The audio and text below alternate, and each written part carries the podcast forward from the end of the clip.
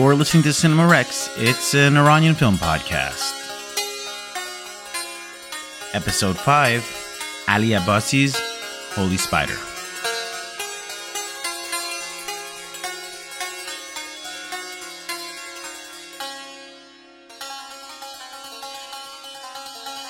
Do you I have a question for you, Farn. Yes. Do you know any graduates of um, the Toronto Metro University gold medalist for highest academic achievement and extraordinary community contributions. Do you know any of them? I do. I, know, I do. You do? I do. Her name is Sadaf Khajeh. Wow. Then that, you know what? We should have her on as a guest. I'm down. I think we should just have her on. Let's just call her right now. Let's call her right now. Beep, boop, boop, beep, boop, boop, boop. Durud Shoma Dustana Aziz. This is the Cinerex podcast where we discuss all things Iranian films. I'm Kaveh Mohebi. And I'm Farhan Moradi. Before I let her say anything, I just want to introduce her formally by saying Sadaf Khajeh is a Toronto based artist with a background in visual design, film, and photography. She holds a master's degree in documentary media from Toronto Metropolitan University. Her short film, titled Distance, has been officially selected and screened at the Art Gallery of Hamilton's Photophobia Contemporary Moving Image Festival, Trinity Square Video and V Tapes Video Fever 2021, Cinefam Film Festival 2021, and Pleasure Dome's Domestic Documents Spaces of Care and Crisis. She's currently a board member at Pleasure Dome. She's also a practicing impact producer and also working at CBC Sports as an associate business manager for the Paris 2024 Olympic Games, which is a very impressive resume because my, my bio is like, I write and then it ends there. But Sadaf, welcome to Cinema Rex podcast. Hello. Hi. It's very nice to see you, meet you, not meet you, but see you again. And thank you for joining us. yeah. How are Very you today? nice. Good, good. Thank you for having me. I'm very excited. Thank you for joining us. We're going to have such a good conversation. Well, I mean, we'll do a deep dive into it overall, but I mean, to talk about really important stuff, what's your favorite Iranian dish of all time? Ghormeh sabzi. Hey, me too. You Always. Guys, you guys are so basic. so what's what's your favorite dish, Farhan? So there's one called Shami Abdar, which is like, it's really good. It's a khoresh, basically. But imagine like Persian meatballs. Well, it's not even Persian. It's mazandarani. so imagine Iranian meatballs. I'll make you some. Um, Sadaf, Yeah. can you tell me a little bit about what it means to be an impact producer? And you make like it's like almost like experimental documentary films. All right. So impact producing um, doesn't really have to do with making documentaries. It's after a documentary film is made, uh, and it has a potential to make a difference. So it is about a certain social issue, social justice issue. Uh, you take that documentary and you actually use it. Uh, you partner up with organizations that are working towards um, solving that issue. You partner up with them. You take the documentary to uh, audiences that watch it that have the potential to actually make a difference and make a change. So uh, you create sort of like an impact campaign. You find partners, partner up, um, set up screenings, community screenings, and uh, it goes from there. I mean, what? So it sounds like an incredibly rewarding job, but It is. it also feels like at times it's very bureaucratic, and you end up dealing with like a lot of obstacles that are, I don't know, either frustrating or patronizing or just not like it's that you're deal you're, dealing with that like blend of community service and activism, but mixed with filmmaking and art, Yes. which is often a very frustrating blend Yes. because it's really hard to juggle all of those. Yes, and um, like the I, I worked on a documentary film called The Secret Society, um, and it's about um, egg donation and infertility, all the stigmas around it in Canada. Um, it's very complicated. It's very complex, and like you just have to be very careful what you're advocating for, especially in Yeah. those realms. The process of egg donation is, uh, you know, it's a long one and it's painful and it takes time. And it's sort of not fair that egg donors just get reimbursed and not compensated for their time um, and their labor. Uh, and that's like a, an issue. And then we have this whole concept of infertility and how, you know, um, there, there's not really enough space for uh, people who are going through infertility, for couples who are going through infertility to sort of have support, emotional, mental support. So the documentary sort of uh, talks, sort of covers and shows all of that. Um, but you have to be very careful with like what your um, what your impact campaign goals are and what your because you know compensating for egg donation in Canada is criminalized. So Whoa. Whoa. there's yeah. um, I highly recommend watching the film, Cool. the documentary, The Secret uh, Society. Can you tell us a little bit about what your short film Distance is about? So sh- uh, distance, um, I made it during the pandemic, and it was a film I made with my friend in Iran, Dorsa. Um, basically, it was just us filming ourselves and our everyday lives, but it became so much more than that.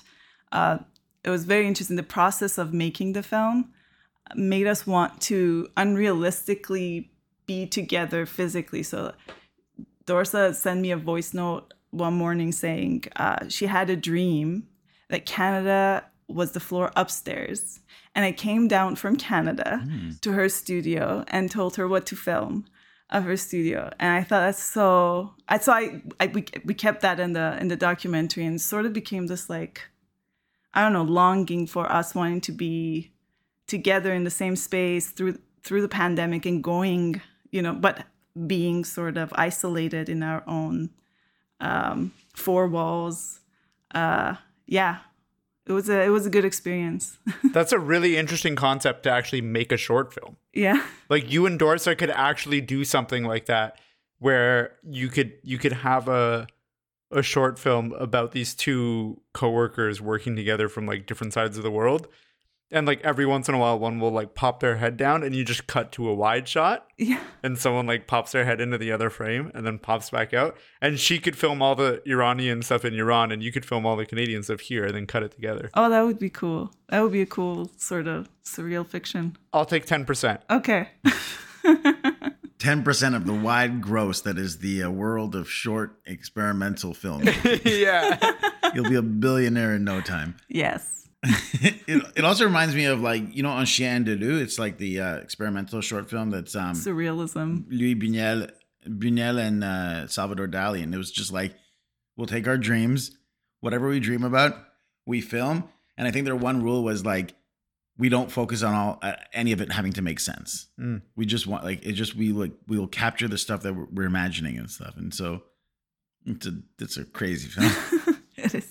it is yeah he made an animation with disney have you seen that one it's on disney Plus. I haven't seen it yet. Is it on Disney Oh, Plus now? maybe. Yeah. What's it called? It's like a woman falling in love with time. Is it about that? Something like that. Um, I don't know. Uh, the film was called Destino. Destino. Destino. Is that? Am I I'm not- right with like a the The concept? the story of it being a woman? The, I haven't the seen love it. Story between a woman and time. I haven't seen it, so I'm gonna have to watch it like this week. I didn't realize it was on Disney Plus, so I thought it'd be hard to find. Mm. You know what wasn't on Disney Plus? What? The movie that we're watching today. And Are we watching it? Did Well- we watch a movie today? well, I watched it today. You guys watched it a long time ago. So where did you find the movie tonight, today? I got it on YouTube Movies. So I bought a digital copy. For legal purposes, I'll say I did the same thing too. okay, we'll dive. We'll just dive right into Holy Spider because I feel like we're all loosened up now and fresh, and we've stretched. With your permission, I will dive into a quick plot summary. You don't have my permission. You have mine.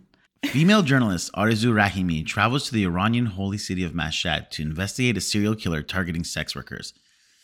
As she descends into the dark underbelly of the holy city and draws closer to exposing his crimes, the opportunity for justice grows harder to attain when the murderer is embraced by many as a hero and believe he is cleansing the streets of sinners. Based on the true story of the spider killer, who saw himself as on a mission from God as he killed 16 women between 2000 and 2001. It has a Rotten Tomato score of 83% and an audience score of 76%. You lived in Tehran in 2001 when these uh, murders occurred. Uh, what do you remember? Well, I remember that um, I was living a very different reality. I was living in my own little bubble. You know, I I come from like a well-off family. Um I was living in a really nice apartment. I was playing tennis three times a week. I was going out eating in restaurants. So I was very like protected in my own bubble And then this happened, and then this sort of like, it was really a slap in the face. The bubble burst. The bubble burst big time. And I think when the bubble really burst for me was when uh, they, he was caught and they started referring, or some people, some newspapers, some journalists, some authorities started referring to him as someone who did his religious duty and as a hero. And then, then I, so I was like, okay, maybe I shouldn't go play tennis so much. Maybe I should pay more attention to what's going on here. And I've been, frankly, I was, I've been thinking about this ever since. I've been, I've been actively thinking about this for the past 20 years. And with that, Sadaf, I go to you first. What did you think of Holy Spider? Okay, so I would say um, I hadn't watched it, and I just heard from my friends. They were like, "Oh, don't watch it with your family. It's like just there's so much violence." And so I already had this like idea of like, "Oh, I'm not gonna like this film. It's I'm gonna see some like uh, scenes I'm not gonna like." Um, and I was so I went into it just with that sort of mindset, but I was surprised. I liked it. I liked it.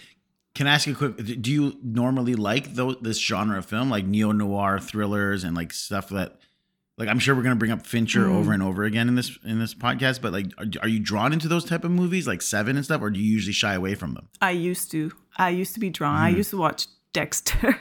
um, Right, yeah. I used to be drawn. Not so much anymore. Um, I don't know, especially after like the things that have happened the past year. I feel like we are becoming too too numb towards these like um, violent stories. I don't know. Um, I used to be, but not so much anymore. But you know, Byron, what did you think of the film? Um, I have mixed feelings about it. I think that there was a lot that was very well done with the film, especially technically. Mhm. Um, I think the cinematography was great, the acting was great, the music was really good. Um, I do think that some of the violence and the sexual violence in the movie was a little gratuitous, Mhm. and I feel like there was maybe a little too much runtime of the film dedicated to it. Mhm. I think something that I was actually expecting, I expected the film to build tension way more than it actually did. Mm-hmm. Because typically, when you watch movies like this, the thing that's gripping to me is often when there's building of tension, right? Like, not the actual thing happening, but the anticipation of like, oh, something's off, something's not right, all this stuff. And so for that, I think the the opening of the movie had a little bit of that. But that's also only because I kind of knew what the movie was about. If you don't know what the movie's about, I don't think that that opening sequence does a good job of building that tension initially. Mm-hmm. I think once she's like going into the guy's house and she feels like this guy's really weird, then it does. But then even then I think it even then I think it stays on things too long. I think it lingers on the violence too much mm-hmm. Mm-hmm. because it doesn't do well at building the tension. I think it tries to use that violence to make the movie more provocative than it actually was. So for that I was a little disappointed. But overall I didn't hate it. I didn't love it. Um, but we can get more into it as as we get uh, further into the review. And like, I just wanted to ask Faran, where did you want to see more of the tension? Like more tension. Where did you want to see it? like even just POV of her walking around in the city of of the main character of of Arzu walking around in the city, I think is a, a good way to do it. Or or the anticipation around, for example, the victims, right? Mm-hmm. Like maybe we follow the victims and they're on the city, or or there's there's murmurs about oh you hear like he has a motorcycle and then you like hear motorcycles go by. Like there's a scene in the movie where that one motorcycle is following Arzu, which I think does a good job of it. But the other side of it too is I think because Arzu's character is so strong, I personally didn't feel like she was in very much danger until the guy actually picks her up. And even then I was like she's in control to a degree, right? Obviously she is in danger, but if if if there's like a gradient of uh, she's in complete danger on the one side and she's completely safe on the other. I I felt like she was sort of in the middle, but erring on the side of she has control. Mm-hmm. But that's just how I felt, and so I don't know if that was intentional. Um, I would have loved to have seen a little more attention there. Also, by no means am I saying I could have done a better job at this, like because we're also filmmakers, right? I understand Yeah. that these are challenging things. I'm just saying this is how I felt. Can I draw a really interesting opening thought I had about this film that I just want your thoughts on? Because, and Sadaf, I say this every time with every podcast. I am such an opening shots, first things we see nerd. Like I am so focused on what is the first thing we see in a film. Mhm. I'm obsessed with it. I dissect it so much because I think it's so important. The first thing you see in a film. So, the very first thing you see is a quote from Nahj al-Balagha, yeah. Thank you that from saving me from saying it a ba- in a bad way. Um, so yeah, it's like yeah, a collection of uh, Islamic sermons and letters, and the quote is "Every man shall meet what he wishes to avoid." So that's like the very first thing you're seeing, and we could dissect that too. Within two, three minutes later on, you're seeing a naked woman, bruised and beaten. 9/11 footage in the background Mhm. because 9/11 was happening, I guess, that night. If you remember the news footage in the background, Yeah. with the first John she goes to, it's like 9/11 towers going on, and an unsimulated blowjob scene. Now I'm sure it was a prosthetic penis, but there's like literally you get a shot of her performing oral sex on a man, and you it's like showing the penis. Farn, you're looking like you, you missed that part of the movie. No, I saw it. I actually made a note that I thought some of the stuff in the opening scene was a little gratuitous as well. So, but I mean, and yes, I agree. Um, but why that combination of opening shots and images? An Islamic quote, 9 11, a bruised and beaten nude woman, and an unsimulated blowjob scene. And I, I don't think it's, I mean, it's gratuitous in the sense there's like, it was really not, it doesn't feel like the kind of film that needed those things, but it's such an overt choice by the director to be like, these are the first things I want you to take away. Cause he doesn't come back to the, uns- Yeah. there's like future sex scenes in the film that aren't as Yeah. graphic as that. I think he was trying to be provocative. That's what I was thinking to provoke. like that's Yeah. what I took from it. I, yeah, exactly. But like, why the necessity? Like, don't you think, from a filmmaker's perspective, the subject matter in and of itself would be, it like almost is on a hat. I'm gonna come to this term again, but it's gonna be a hat on a hat, where it's almost like the subject matter is already disturbing enough. Yeah. You don't need 9/11 there, which is has nothing to fucking do with Iran, anyways, Yeah. Mhm. I, right? Like, I mean, I, does it? although I will say the 9/11 thing, uh, part of it was I think to immediately tell the audience when this takes place. I think another side of it is to also show um, what atrocities people will commit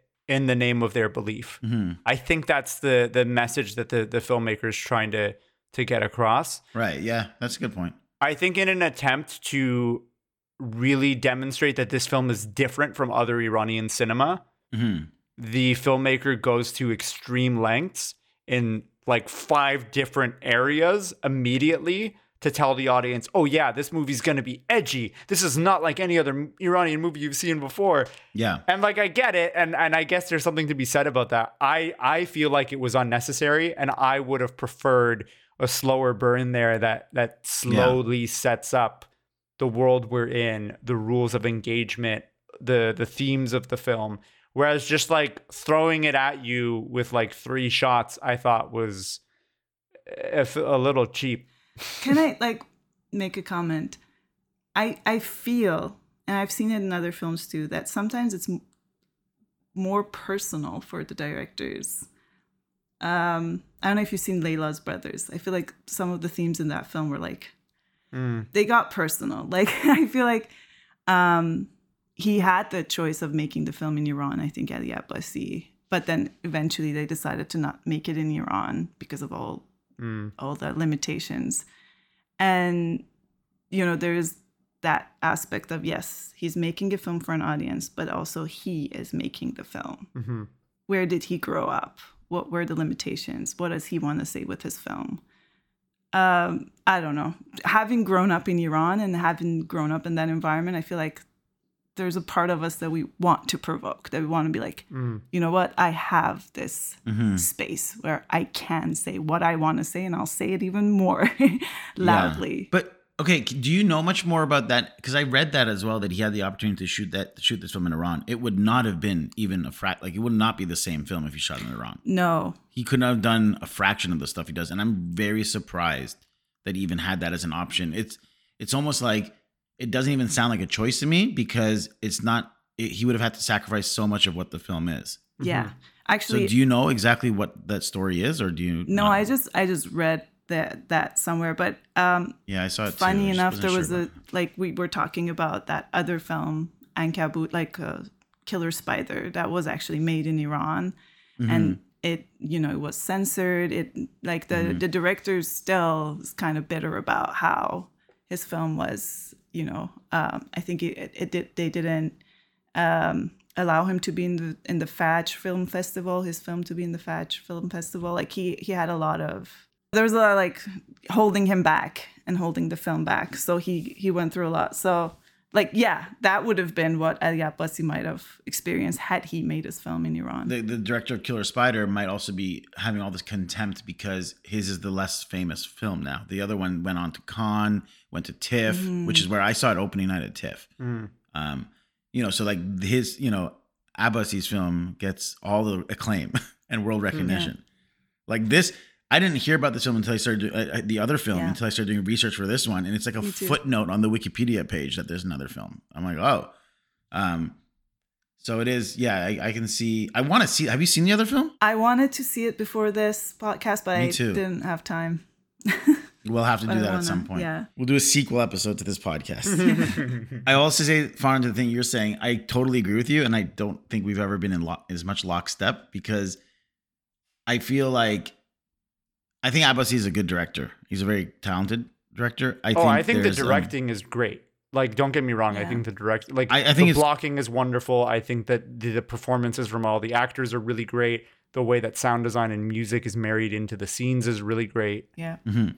But the stuff about the tension, which is Mhm. pivotal, and it's all in the director's hands. It's something that you see when Fincher does so well. You are at the edge of your seat with tension. Mhm. When he does Zodiac and Jake Gyllenhaal's in the basement and the, the killer might be upstairs, you are so full of dread.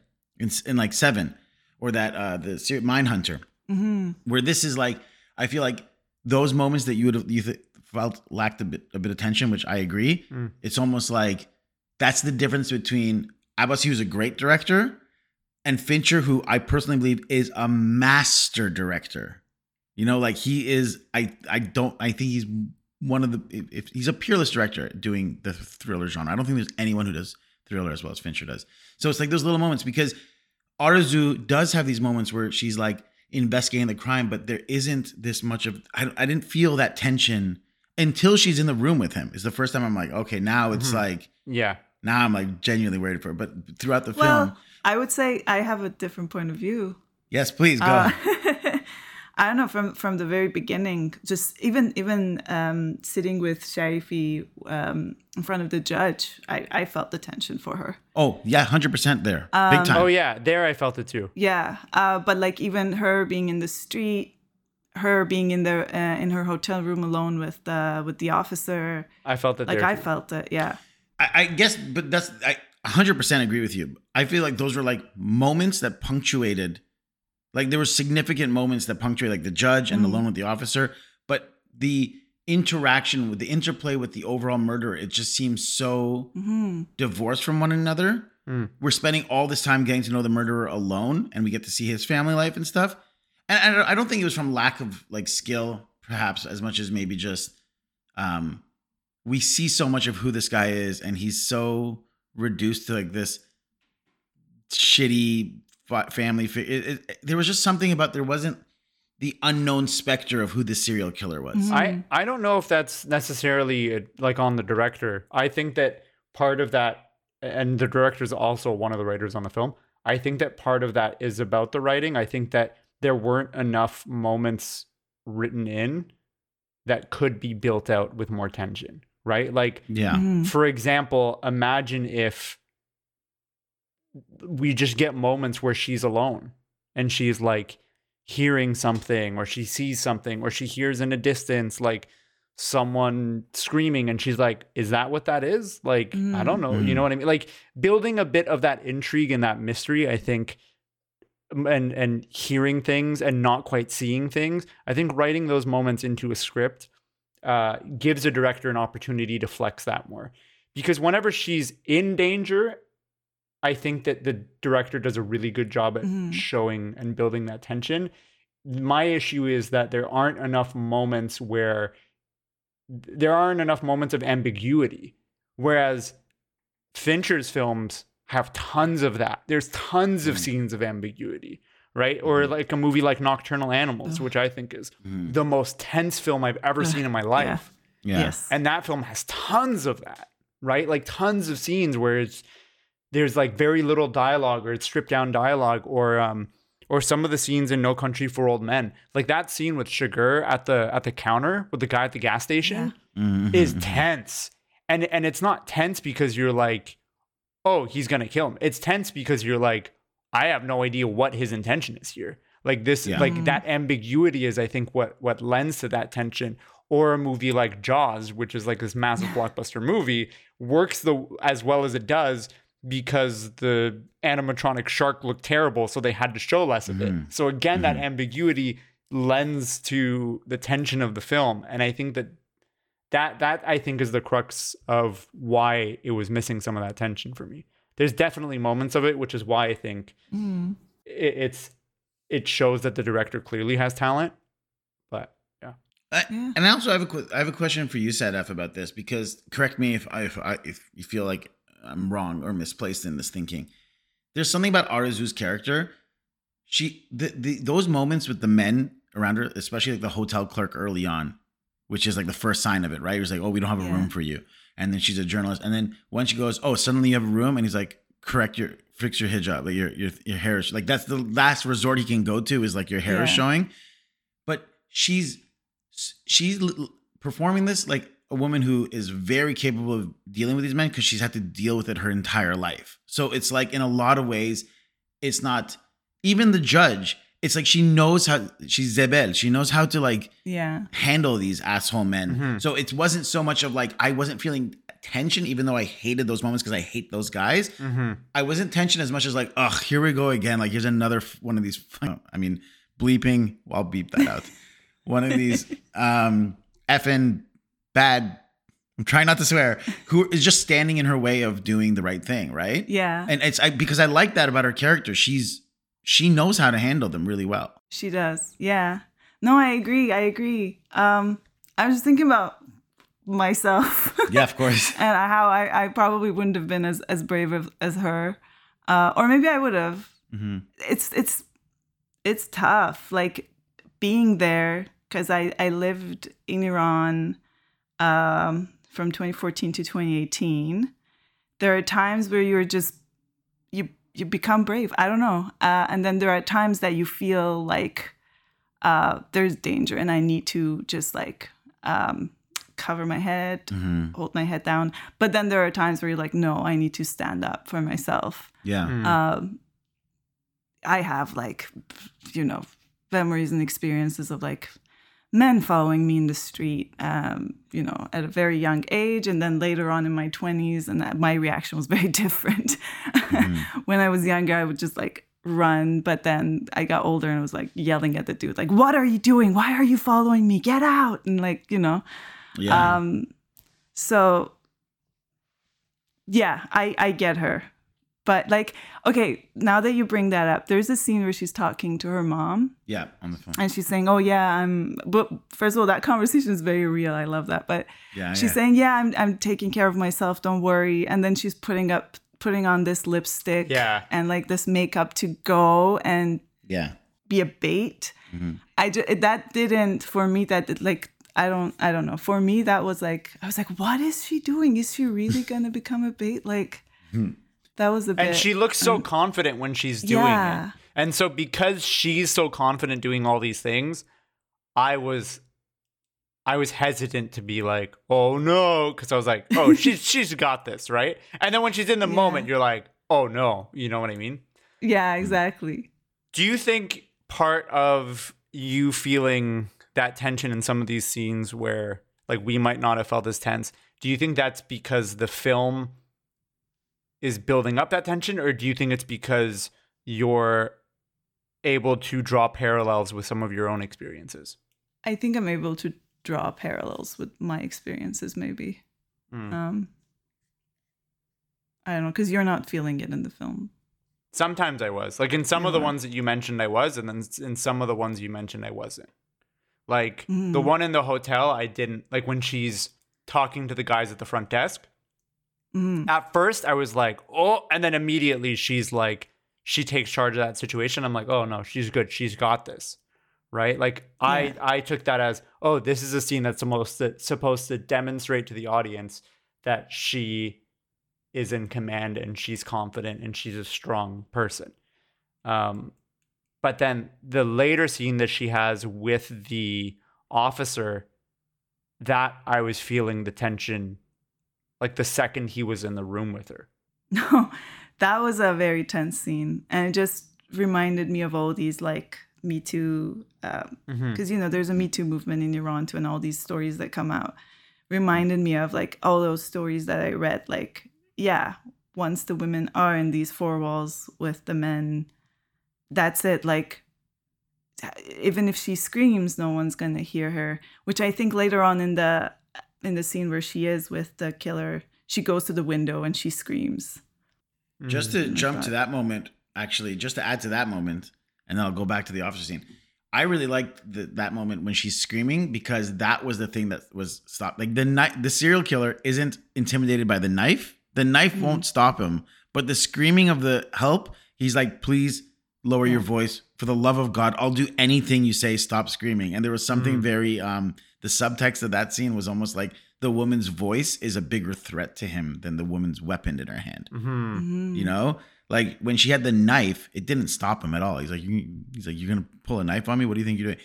But the su- the second she starts raising her voice, he's like cowering. He's like, I'll do anything. She's like, go in the bathroom and lock the door behind you. He's like, yes, yes, I'll do anything Yeah. you say, which I thought was a really interesting subtextual moment.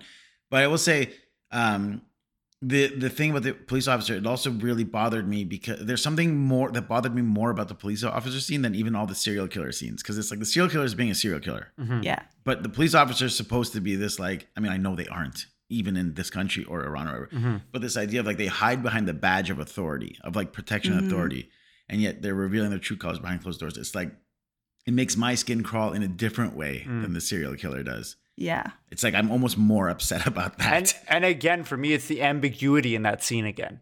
Because it's like, Yes, what's he yeah. getting at? What's he trying to do? What's he gonna do? He can get away with a lot. Like this is Yeah. a very compromising situation. Like that's why the tension was building for me again. one of the most tense parts for me was when it was the motorcycle guy following her that wasn't the serial killer do you remember when she's Yeah. walking alone at Yeah. night mm. and it's just sort of like a it's a misdirect because it's just a guy on a bike maybe he was following her too but it wasn't the serial killer Yeah. and that's again like what you're saying is the ambiguity of who is, is this him is this the moment it's going to happen? I want- I want and that more was more that. tense than a lot of the yeah exactly Yeah, I want more of that. there's rumors of her flirting with her previous editor and it got her fired because they were saying that she was flirting and whatever she's a tease and then she gets upset for at her friend for even her colleague for even like bringing it up because like the truth is it's he's sexually harassing and sexually assaulting me my boss is taking advantage what do you think was the purpose of that? Because i feel like it's just another layer of the the gross patriarchal bullshit that's going on but why do you think it was important for the writers to put that into the script? Because i it made it I, I it really like stuck out to me as like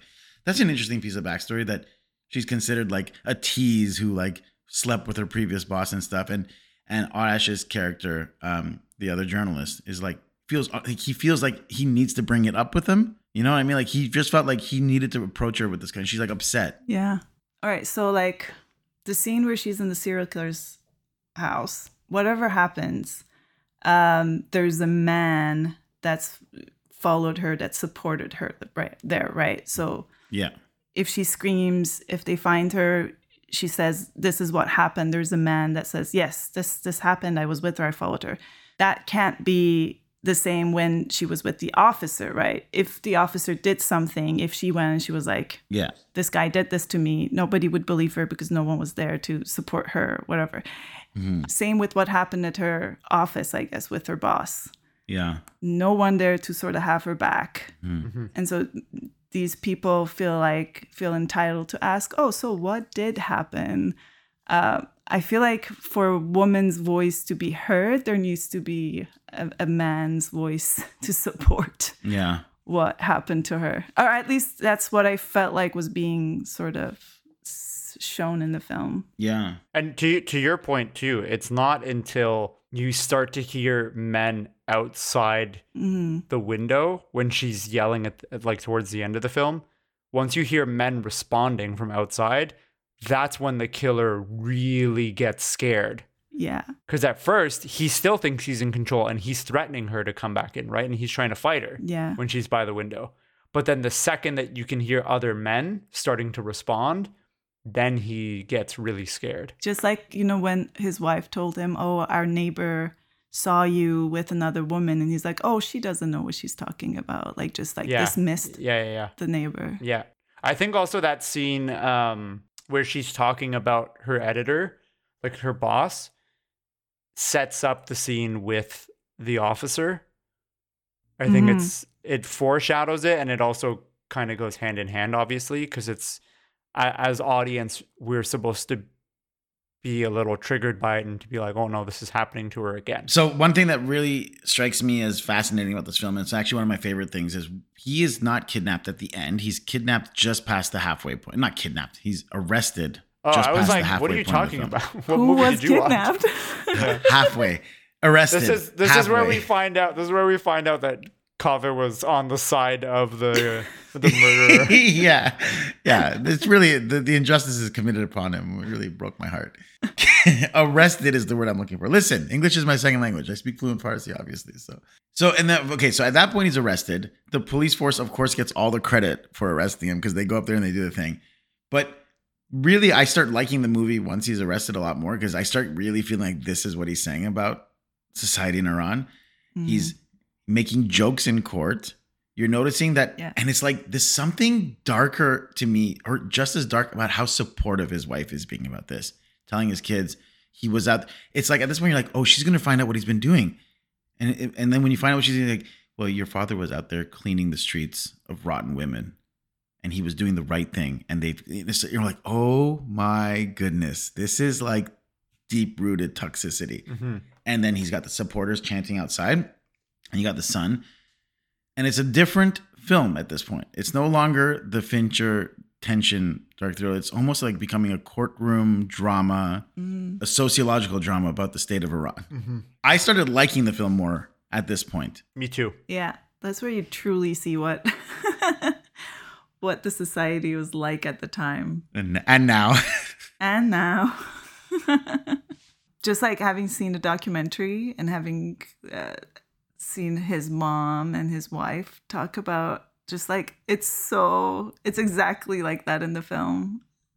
And I think the documentary was a big inspiration probably to to the director. Yeah, and also like when you see because I didn't realize how accurate the. I mean, the more research I did, I was like, oh, this film is actually very close beat to beat to what actually happened. Mm. Um, to the point where even the footage of his son, which is the last scene scenes you see in the film of him, sort of like being like, I might have to take up the reins, and people are asking me, will I continue my father's work?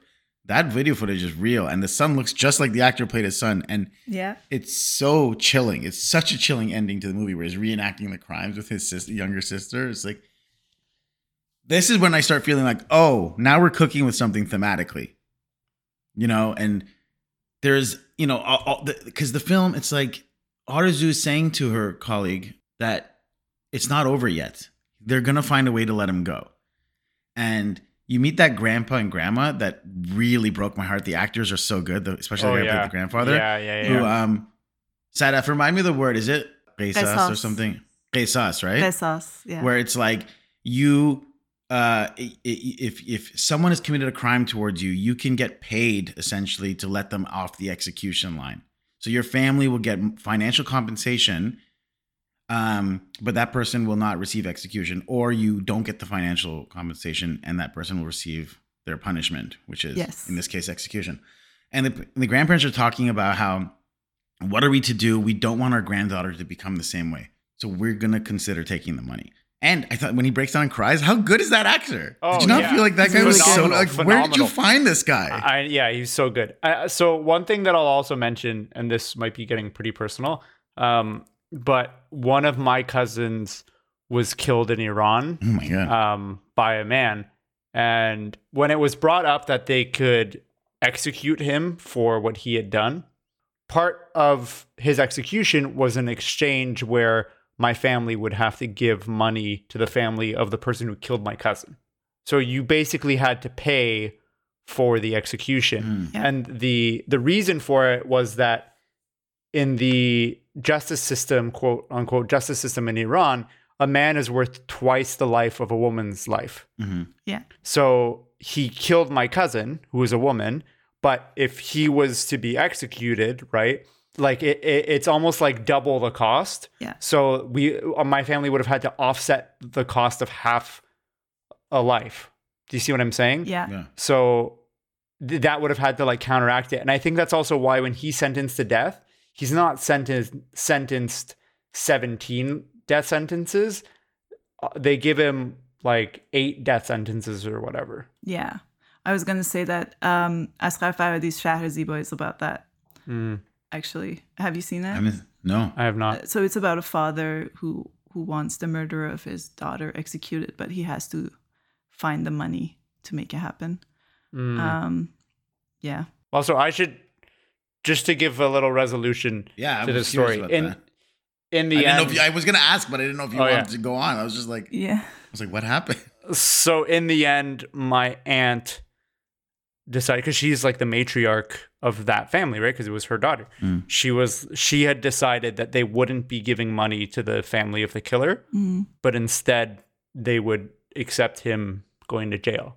Because she was also like, I I don't want this guy to basically be just absolved of this death. Executed immediately, and then his family gets to use that money and go what on like a vacation somewhere. She's like, that's not right. She's like, he needs to go to jail Yeah. and he needs to reflect on the actions and on what he did and remember every day the f- the family that he tore apart. hmm Did they have to pay for that for No. prison? No. Or, No. No, no. Um, last thing I will ask you guys before we jump into behind the scenes. I really hope one of you guys can explain this to me. I really, really want to know. What is the back and forth with them sentencing him, then telling him he's going to be let go, and then hanging him anyways? Because I don't know what that means. I don't understand the where the so was it seemed like a needless middle step for plot. Is it like plot suspense or is it the reality of how it went down? Was it the intention to let him go but then because he did something they changed their minds or like what is that I think that was so clever of him to put it in there, and that was my favorite. That's so important. Uh, what how he showed it. Um, I think he also says it mentions it in his interviews that he tried to keep like a neutral point of view, so you see a bit of what the murderer's life was like and the women and all that. i see Um, and I think those scenes were really important because, um, so this goes back, and, and they mention this in the film because of the elections. They are trying to speed up his trial and Mhm, the mhm, process. yeah This goes back back in 2000, 2001. It was the second round of elections for Khatami, who's a reformist. Um, Mhm. And so reformists, you know, with Khatami, he opened up the press a little bit. So at the time of the election, it made sense to actually have him uh, hanged for his crimes. Whereas with the current government, I wouldn't be so sure if they would have done that. So there's a mm-hmm. very fine line between the two parties in Iran, between those mm-hmm. religious people and those reformists. So I think mm-hmm. it was clever of him to show that even at the very last minute, you didn't know which, what, like how the scale would have like tipped, right you know? And it's like that with Iran every day. So it's like from a but from a character perspective do you think it's like those two that are his friends that came into his jail cell are they part of it or they're just being told that they're he's gonna be let go Hmm. I I read somewhere when he was about to be hanged, or was it in the documentary where he said, "This isn't what you told me was gonna happen." Like in in reality, like yeah so. I'm wondering if they just interesting told him to shut him up and be like, "Oh, you'll be fine." yeah But also, just thematically, I feel like they just wanted to show that to be like there were forces that wanted him to live, and Yeah. had hmm. the government or had the situation have been had been different, that he might have mm-hmm. lived, that they might have opened that door. that's interesting I wouldn't be surprised if they the press could hear him yelling all that stuff. Mm. Like when he's like being taken to the the noose mm-hmm. And he's like, "Where's the car? You said there'd be a car." Like even all of that. Yeah. Mm. So uh, are you saying, Sadaf, that that was confirmed that they heard that? Like that was in the documentary? I, I don't know where I read it because I've been reading a lot, but like right, right, right. Mm-hmm. But you did read somewhere that. that before he was about to get hanged, he was like, "This is not what you told me was gonna happen. This is not Okay, what was supposed to happen." Kind of. So like he didn't believe it. I wouldn't be surprised if there there is a level of either they like lied to him to save face or whatever in the moment, or if behind the scenes forces were actually constantly flip flopping on what they should and shouldn't do. Yeah. because like even if even if you look at for example the at the inception of the the islamic republic when you look at the way that the hostage crisis was dealt with mm. there was a lot of flip-flopping that happened internally about it like they had apparently told the american government that they were going to let them go that the students took the hostages without consulting them and then later they realized oh this is actually good for morale so they held on to them then they were going to release them later Yeah. and they like he made a deal with carter and then later there was like apparently Reagan's administration got in contact and convinced him to keep him so then they kept them longer. So there was a lot of like back and forth depending on the time of day and how somebody's feeling and how they think it will benefit uh, the regime or the government or somebody in power. They will switch things on a dime. Like the idea of law and order, I think, is pretty loosey goosey. And it really comes down to what is the most useful thing that we can do in a given situation to benefit the powers that be. Yeah. And I think that we just witnessed that at play there. Mm. And also in the documentary, they do mention that he didn't rape the victims, but they were indicating that he did rape. Like before um, they found uh, Saeed Hanai, there were no reports of the victims be- having been, uh, you know, raped. But then after they found him, after they built the case, the the report started changing to like he did rape, rape the victims, as if to like make it seem like he deserved. Oh, interesting. Not that he didn't deserve it, but you know, Oh, but for they the want to feel more public. justified. Yeah, Oh, Yeah. to to quell the the people who were Supporters of yeah, like supporting him. yeah. I talked to Hany Abu-Assad, maybe you know him, he's from Palestine, and he made Huda Salon, in which there's also uh, female nudity. And there was a huge backlash. Uh, Yeah. Two of his, uh, of the, the two main actresses, they are in hiding. Do you fear for Sarah, for instance, or maybe the one who's playing the killer Saeed? I do. Um, I'm not saying I fear for them, but I'm concerned. And to be honest, you know, part of the way this this whole thing works, the system of, you know, the taboo system, the censorship system, part of it is a big part of it is they want you to adhere to unwritten rules, you know, like the former Soviet. They don't tell you the rules they don't tell you this is not what you should and shouldn't do. And that in effect will make you self-censor because like you your imagination is always like, oh, what would what would they do? What the consequence of this would be, blah blah. blah. And I actively I, I decided like, you know what, I don't give a fuck. I don't give a fuck. And I I do give a fuck, you know, I'm concerned, of course I am. But I choose not to give a fuck because that's the only way I can work. You know? But you're working from the outside. I'm I'm fucking proud of of the fact that they, you know, combination of factors and events gave us the chance that to make an truly truly independent Iranian movie. Because most of a, a lot of the other Iranian movies that for example are made in Iran, many of them are you know even the independent movies are are uh, being you know sometimes produced by like the the cultural arm of uh, revolutionary guard. You know what i mean? Or or you know on the other side you have like hollywood hit jobs you know? You have argos you have uh, you know it's like everybody has a stake in this. I don't have a fucking stake. My stake is that to to to show you know some sort of reality or authenticity one for once, you know? That's my stake. Ready to move to behind the scenes and trivia? Hmm. Yeah.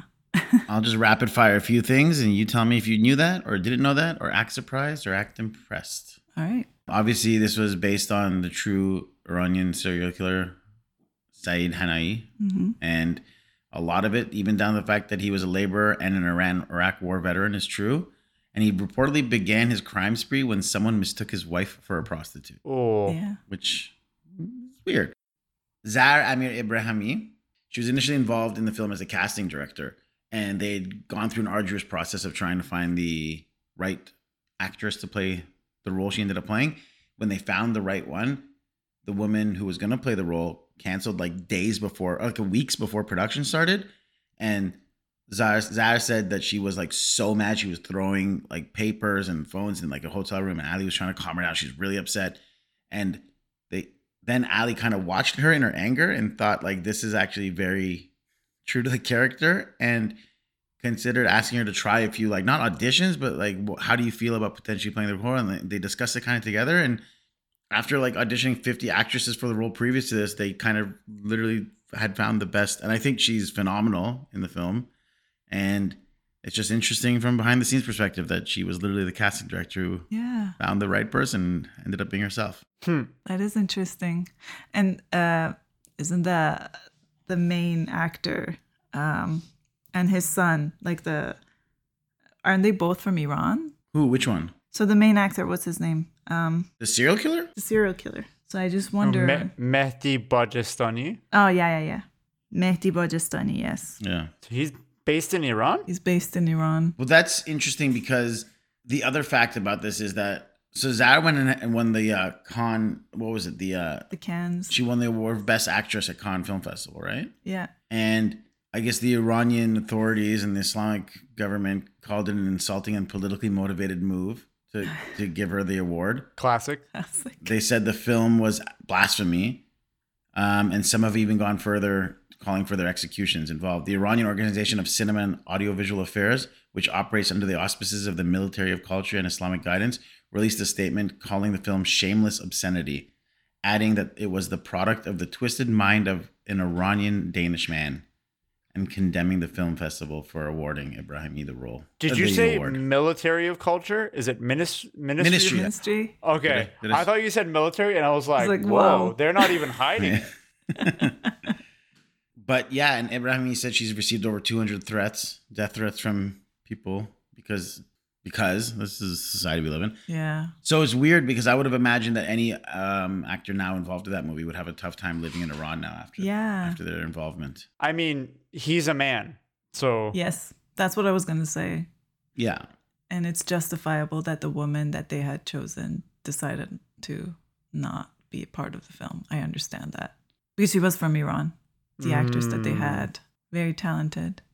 yeah, she would have had to have left Iran before the movie came out. Yeah. Uh, the real life serial killer, after Hanai's arrest, some religious hardliners excused and even praised his crimes, arguing that he had tried to cleanse Iran of moral corruption, which is right in the film. Who is to be judged, wrote the conservative newspaper Jomhuri Islami. Those who look to eradicate the sickness or those who stand at the root of the corruption. Just wonderful statements. My God. Such sentiments were expressed by the killer's merchant's friends at the Mashhad Bazaar, one of whom had said he did the right thing. He should have continued. Oh my god. Oh my God. And of course, the incident was the subject of the 2002 documentary And Along Came a Spider, directed by Maziar Bahari, and it included an interview with Hanai and his son, which is the footage that we see Yeah. recreated at the end of the movie, who's essentially word for word saying the same things about the son picking up the torch, Yeah. quote unquote, after his father. In 2020, a film called Killer Spider was directed by Ibrahim Irajzad. Um, and Mhm. the director of that movie accused Abbasi of plagiarism and circumventing Iranian censorship in order to make the film sooner, claiming that he could have shot it in Iran had he prepa- had he been prepared to wait for government approval like Irajzad had to. so he's actually quite upset about this film and saying that he plagiarized a lot of his stuff. That's according to Wikipedia, Wikipedia so who knows? I mean, it- it's based on true events. Like, what are you plagiarizing? Right, you're right. Yeah, it's true. Yeah. So, I bet you, I bet you, there's like three movies that have just gone into into development over Dariush Mehrjui in Yeah. Iran and Uh, outside of Iran. and I just like moving that right into critical reactions. I pulled one uh, middle of the road review for the film just because I felt it, ca- it, it ca- encapsulates how I feel about it. Uh, Catherine Bray of Empire magazine said it's a frustrating but fascinating film made by an evidently talented filmmaker, which never quite manages to resolve the tensions between its apparent moral purpose and the formal flair with which it depicts events it purports to condemn. About the deeper analysis section, Farn, you were saying that we sort of touched on it. I felt like it, especially because we mentioned how a lot of the scenes in the movie were pretty reflective of the society or were making commentary on the reality around the movie or around his the experiences of the filmmaker. Right, I, I agree. There's another thing I, I, I forgot to mention about my reaction to the film. And it's something that I think he talks about too. I've watched so many, like I grew up in Iran watching so many Iranian media. Mm-hmm. I've gotten used to seeing women with headscarves within like Mm-hmm. their rooms, their bedrooms, right? And like just not seeing that, like actually seeing what the women would wear within the Mhm. four walls of their homes. I, I just became conscious of it Yeah, when I was watching the film. And it's a mix of sort of Western media and Iranian media in that where you have the, the, the scenes where they're in public, it's very much like Iranian Mhm, films you mhm, see, you know, Mhm. women covered and all that. But the, but then you move into like the the more personal, intimate spaces, whether it be in the hotel room or um, in um, in the, the the murderer's house with his wife and all that. Then becomes, especially the part where um, him and his wife are getting intimate. It becomes very Western Mhm, yeah. and and then you know your mind quickly switches okay yeah i'm i've i've been exposed to this kind of footage Right. but not in iranian media in western media yeah. and then i think the the one scene that surprised me was the very end where um rahimi kisses sharifi on the cheek hmm because her with Sharifi, they were always in those public spaces, and it was very much the footage I was used to, to seeing in like Mhm, Iranian films. And then seeing that at the end, I was like, oh, I just became conscious of it. I was like, oh, that's unexpected. That's funny. See, when I when I saw Iranian movies as a kid here, and I would see families in their house wearing hijabs, Mhm. I remember growing up as a kid and being like, "This is ridiculous!" Like it, it would take me out of the movie. So it's it's funny that now the opposite of that is what kind of took you out of the movie for a second. Yeah, and that's the power of censorship. yeah, I've been yeah. conditioned to. Yeah. well, it's like when you watch a Bollywood movie and like I, I I can't remember what it was, but I saw some Bollywood movie where someone actually kissed somebody, and I was like, oh my god, like it was like the biggest deal right. because they never, never, never, never mm. show that stuff in in Bollywood films that that I grew up watching. So when I saw it, I was like, whoa. Yeah. we were so not used to seeing kissing or affection on, on screen in Iran that when we watched like Disney cartoons, it was weird seeing like the prince and the princess kissing. so if we were in a group of like with, with our cousins, we were like, look away, look away. This is the kissing scene. That's so funny. like a Disney. I will do the one thing I will say about deeper analysis is that I didn't think there was that much subtext because it's all surface level. It's, I feel like Abbasi is saying very clearly the things he wants to say about this movie, and like again comparing him to Fincher. Fincher's always like, I'm gonna peel back the mask of society and reveal how gritty and rotten and evil it all is. Like he's doing that with again Seven and even Fight Club and stuff. It's just like I'm gonna Mhm. peel back the mask. But like in Iranian society, I feel like there is no mask. They're just like plain faced, obvious about how evil and corrupt they are. So it's like with Abbasi's film, it's like he didn't even have to go so far as like I'm gonna reveal how corrupt this whole system. Is. I mean, maybe to a Western audience who like really doesn't know, but I think for like an Iranian audience, you're like, yeah, this tracks. Like this is exactly what I know from that, from like at least from this government and like in terms of the hierarchy of power. We're like, yeah, this is exactly how Yeah. corrupt we all know it to be. Mm. It's funny because for me, I felt like there was some some subtext Yep. in in that. In that, I, I don't I wouldn't necessarily say in, in terms of the commentary that, that you're talking about that stuff I think was very on the like on the nose and I think was meant to be but like again going back to that opening scene Mhm. I think part of it was what we were talking about where he's like trying to be like this isn't like Iranian cinema. This is more real. This is more gritty. This is more true. Blah blah blah blah blah. And then even using the 9/11 footage, I think was about showing um, parallels between different groups of people who do horrific acts in the name of what they believe to be justice. But that's not subtext. That's text. Like that's that's there. And like we talked about how it's so like on. It's I, out there. It's I like still really think much- some of it is subtext. Like I like for it to not be subtext, I think the character, someone watching TV would have to be like, you know, this is kind of like that uh, murderer guy who's going. You know what I mean? Then it's like, okay, that's That's like- text. That's exposition at that point. Sure. That's bad writing. Sure. I still think that you should give them a little more credit. I think that there is a little bit of subtext there. It might not be as as deep as some of Fincher's stuff, but and and I would actually I'm in the camp that I find sometimes Fincher is too on the nose with some of his subtext. Yeah, Mm. I can see that. I don't disagree. Sadaf, what do you I was just thinking about the language too in the film. Um, the the curse words they use. That's also very. Mm. Which Something one? Some of them. hear. Farhan might have to push the censor button, but what are some of the ones that got your attention? Well, I can't say them. You can say it.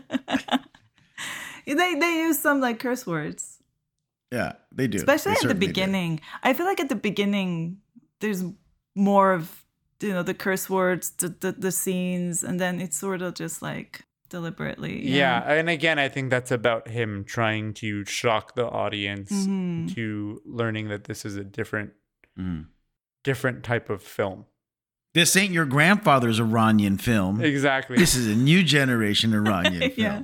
We're punk rock and visceral. yeah, that being said, I do wish that it was drawn out more and it was more subtle. And as the movie went on, it built on that more and more. Because imagine if you felt like it was like those other Iranian films, and then all of a sudden you're in a scene where she like takes off her hijab, Mm. or you're in a scene where like somebody cusses somebody out, yeah, Yeah. or there's like you have one explicit sex scene or whatever instead of like all of them. To me, That that's would've kind of like, yeah. yeah, then it's like, oh, okay, I see. Similar to how that kiss on the cheek for you, Yeah. because the whole time you see her relationship with with her her journalist partner is very like very much like your grandfather's Iranian film. that when she Yeah. kisses him on the cheek, that elicited a response, you know? Best scene. Sadaf, please, you take the lead. Uh, when he when they're taking him to get him like hang him, I think that was that was the best scene. Mm. and I've I've explained it a bit why I think that's a that's a really good scene where we don't know if he's gonna be hanged or not. Actually, for me, I was like, did they hang him? and Right. I was like, yes, they did. What if they didn't? What if they took him out the back door and they hung, hung someone else? But uh, that just tells you about the atmosphere uh, in Iran, like the the religious and political atmosphere. That it could have gone either way. Had it been a different government, um, it might have gone a, a different way. hmm So that was my yeah, that was a good scene. Well, especially because right before that, too, when they're showing his lashing. Oh yeah, exactly. it shows that the lashing is fake. Yeah. So it's it's really playing up the fact that like, okay, this is this is all fake. He's not gonna get his comeuppance. yeah And then when he actually gets hung, you're like, oh, they actually did it. Hanged. Did it. Hanged. I'm sorry. Um, yeah, it's cathartic when he gets hanged because you're finally like seeing Hanged until dead. hanged till death. Um, I agree. That's one of my favorite scenes too, just because of how cathartic it is. I also really like his um his quote unquote confessional in court, just because of like I actually was like one of my a bit of the writing I really liked, where he's like, "You're gonna ask me to come up here? I'm crazy. Of course I'm crazy. I'm crazy about." Uh, the eighth imam. I'm crazy about Quran. I'm crazy about cleansing the streets of these whores. I'm cl- I'm crazy about God. And they start pulling him away. I was just like, oh, that's like, I just I don't know. There's something about like his like grandstanding of pride he has for his thing. I just I, I thought it was like a not because I'm on his side, but I'm just like it's a powerful moment within the film. Like you're like this guy is they're like he's essentially being cheered on as he gets pulled away, and you're like yeah. من چی میتونم بگم بله ما دیوانه ایم دیوانه امام هشتم آقای عظیمی دیوانه امام رضا آقای عظیمی دیوانه اینم که جهاد از فساد پاک آقای عظیمی دادگاه و صحنش جایگاه موضع شما نیست به نظر شما من دیوانه. به نظر شما من دیوانه یا به سوالات پاسخ بدید یا دستور میدم شما رو از دادگاه بندازم بیرون اگه عمل به وظیفه دیوانگی اجازه بده سر اگه بفرمایید به بیرون. وظیفه دیوانگی بفرمایید دیوانه بیرون. جناب قاضی بفرمایید دیوانه امام اشتومن دیوانه اینم که جهان از فساد پاک. برو بیرون. اشکال داره این مدل دیوانگی هدایت کنید. چطور با من من دیوانه ام. دیوانه خدا دیوانه خدا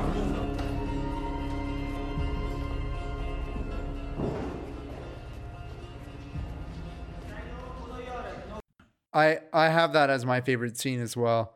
Um, for the same reasons that you just said. I think the fact that the audience in the courtroom is so into it and so supportive of him is really dark. And I think that it, it really sets in and it reminds the audience that like, oh, he might get off. Yeah. Despite the fact that he's just admitted to all of this stuff uh, openly. Um, I did have another scene that was kind of tied for best scene. Yeah. The scene where Arzu and uh, Sharifi are are interviewing him with the camera. Mhm. That was another scene where I was like, "Oh, this is good," and there, that was tense. And I actually wish that that scene had gone longer because I felt like the ending of that scene was was uh, pretty abrupt. But it was it was definitely building tension there, and where you see the conflict between the two of them, and they're like sitting there face to face having a conversation, which I thought was done so well. And I think any any movie where you can take opposing philosophies and force them to sit down and just talk, I think is a really great opportunity to naturally build tension. Joker and Batman. In, Yeah, Gr- Joker in and Batman. Nolan. Yeah. Yeah. There's also um, something about he goes like the chilling moment of you killed 16 women, and he looks at her, he's like almost 17. Almost 17. Yeah. That's yeah. like such a chilling line. And he's smiling. Yeah, yeah. Just the fact uh, that he is to be hanged and he still feels confident enough to say Yeah. that. Yeah. Yeah. And and the other messed up thing too in that scene is even if you accept the fact that this guy has his own moral code, his own moral code is is out the window there because she's not even a sex worker. You know what I mean? So Mm, it's Yeah. it's it's an it's a scenario where his own moral code is completely compromised by himself. Mm. Least favorite scene. Farn, you go first. My least favorite scene is watching his family crying in the prison. Mm. I didn't need to see that. It was it was too much. Mm. Enough? Um, I think I'd mentioned this. Just her, I like how she talks to her mom, but the following scene, I don't know, Mhm. it just didn't sit with me. I feel like because she was like saying, "Yeah, I'm okay. Everything's gonna be okay." And the next scene, she's like, she has the makeup on and she's Mm-hmm. acting like a bait, and like, I don't know. For me, it was like it's a bit unrealistic to me. Mhm. Like as a woman, I don't know. I feel like there needed to be more uh, build up, like pre- preparation, showing us more preparation for her to get to that point. A cousin of mine who did see the documentary I was talking to today said that that part is one of the few parts that's actually made up for the film that the journalist didn't go out as bait in real life. I think it was just they what the like the seventeenth sex worker that he was almost about to kill actually got away Yeah, and then was actually arrested herself for yeah, and that's how they found out. Yeah, yeah. Wait, what?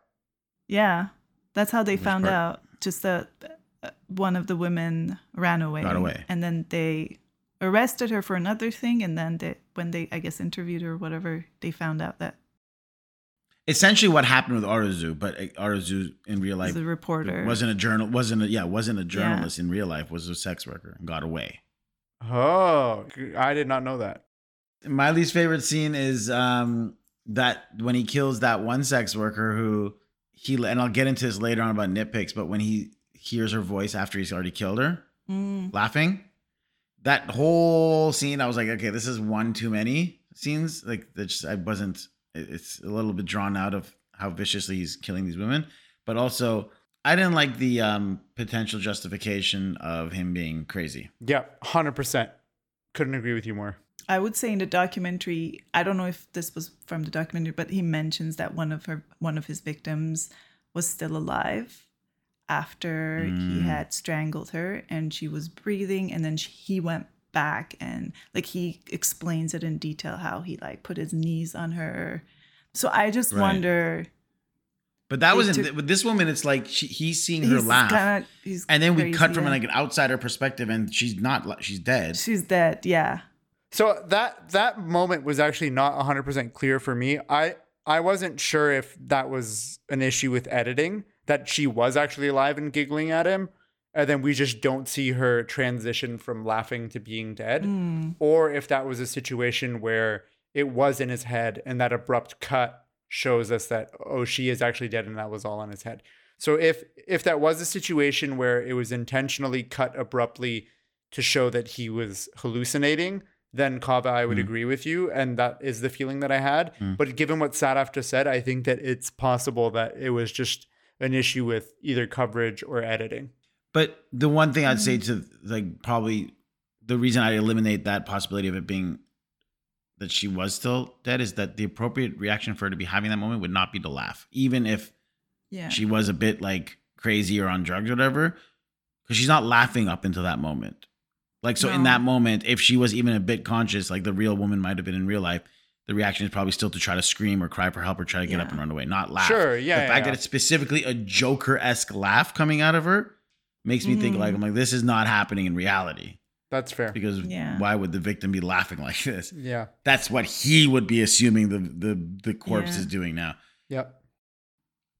Okay, damn, that's poetry where we discuss our favorite quotes from the film. I'll just go really for I'll go first because I really quickly want to say like I I tried to scan it a lot and I think a lot of the films we do are very poetic and beautiful in nature. I didn't find this a very quotable movie. I like tried to find moments that I was like, yeah, that's like such an interesting line or that's such a captivating moment for an actor. I was like, nothing really. Maybe the part where he talks about I am crazy, crazy about the eighth imam. I'm crazy about this. Like that quote was almost like a that could have been in the trailer almost. just the one thing because just like you Yukov, I didn't find like nothing was that memorable as, in terms of like quotes. But just like scanning through the film again, um, the part where um, Rahimi meets um, uh, Sora's mom, Soraya, and she says he's cleaning up the streets for them. Do you think they're going to arrest him? یارو داره خیابونا رو واسهشون پاک میکنه میان بگیرنش Just sort of speaks to what they're the message of the film also. Yeah, like, of course, yeah. Yeah. You know what, Sadaf? I think you're right. That is also my favorite quote. It's not poetic, but I would agree with you. Favorite performance?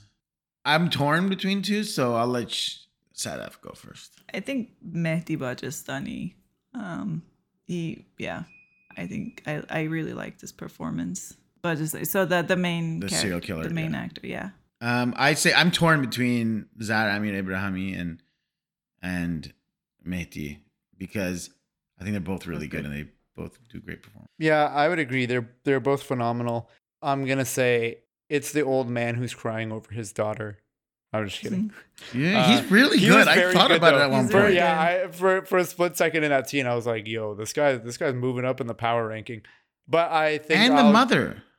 The, She the was other good mother, too. the, the drug addict, uh, the Yeah, sex yeah. worker Oh, drug yeah, addict who yeah. killed She her was mother. too. I'm like, She she's good so too. good. Yeah. She was Yeah. good, The yeah. actors come from. Yeah. Uh, I think I'll also give it to Mehdi. I think he. I mean, I don't. It's not a contest. It's a little bit of a contest. yeah. But, I mean, Well, Cannes Cannes Film Festival certainly considers a contest, and they Yeah, give it to they do. Zara. Uh, Yeah. Zara's incredible. She Mehdi's is, yeah. also incredible. I think the reason that Mehdi's performance sticks out to me a little more is because he's playing this really sadistic person. Mm, So I think that yeah. that that was something Yeah. that that performance stood out to me more because of that. That's not to say that he's more Yeah. or less talented than her. That's just the the performance that stood out to me. And and I will also say um the guy who played Sharifi and the guy who played Rostami, both of them were also pretty good. Um, the person who played Fatima, she was good as well. Like those three, I thought were also really, really good. I think all around the cast were really good. Yeah, Even- very strong. Even the son. Even the really even good. the little girl, the little Yeah. girl even did a really good job at like playing Yeah. a little girl in those scenes. And I like Yeah. that, like, oftentimes when there's like kids, like in Iranian movies, it's so over the top, their performance. They're like, Mama June, and you're like, oh, this is this is grating. I don't want to like see this. I don't want to hear this. Mhm. But but she was very sweet. Yeah. You know, like even though she's acting out this like dead body, she Mm. was very sweet in the way that yeah. you're like, oh, this is the this is the way that a child sees the world and sees this reality. Just a slight shout out to a smaller role in the film. Uh, Nima Akbarpur, who played the judge in that Oh, first. yeah. I don't know if he was the judge in the courtroom scene. I think it was, but Yeah, the judge guy. in that He scene was, yeah, when it's yeah when it's just the three of them in the room though, Arzu Sharifi and the judge. I was like, I because I'm like he really plays that role and does such a good job, and he really becomes that judge character. And I'm like. This is crazy that this is just an actor, you know, like you know what I mean. Like I thought he just very convincingly played that role. He really kind of felt like, Oh that. yeah, it he straight up didn't feel like an actor. Like it it looked- Yeah, it that's what I felt like mean. I was watching like some mullah or ayatollah or Yeah. whatever. Just like Yeah. And yeah, I think uh Sharifi is a competent actor too. Shout out Arash, who's probably going to listen to this, and I think you're great. No, he We was. love you, man. Nitpicks and hot takes. Um, I have a few. I'll just fire off and then see if you guys have any to add. The wife comes in and almost catches him murdering that woman, and she had rolled her in the carpet, and she doesn't notice there's a body under that rug. Yeah. Like she even notices the rug and he's like, What happened? He's like, Oh, there's a leak. I just, you know, I'm cleaning up or whatever. And she's like, But why'd you roll up the rug? Uh, Do you, if there's a body under a rug, you'll notice it, right? yeah, I didn't I didn't buy that. I didn't buy that at all. No. And I also thought just as like a nitpick, like the daughter finding the apple with the lipstick, I thought was a wasted opportunity because I'd forgotten what happened. And even the first time I thought Me that saying too. I'm like, oh, she bit the lip, she's gonna be lipstick. And even if the wife finds it and doesn't think he's a murderer, at least the wife's gonna find it and think he's having an affair.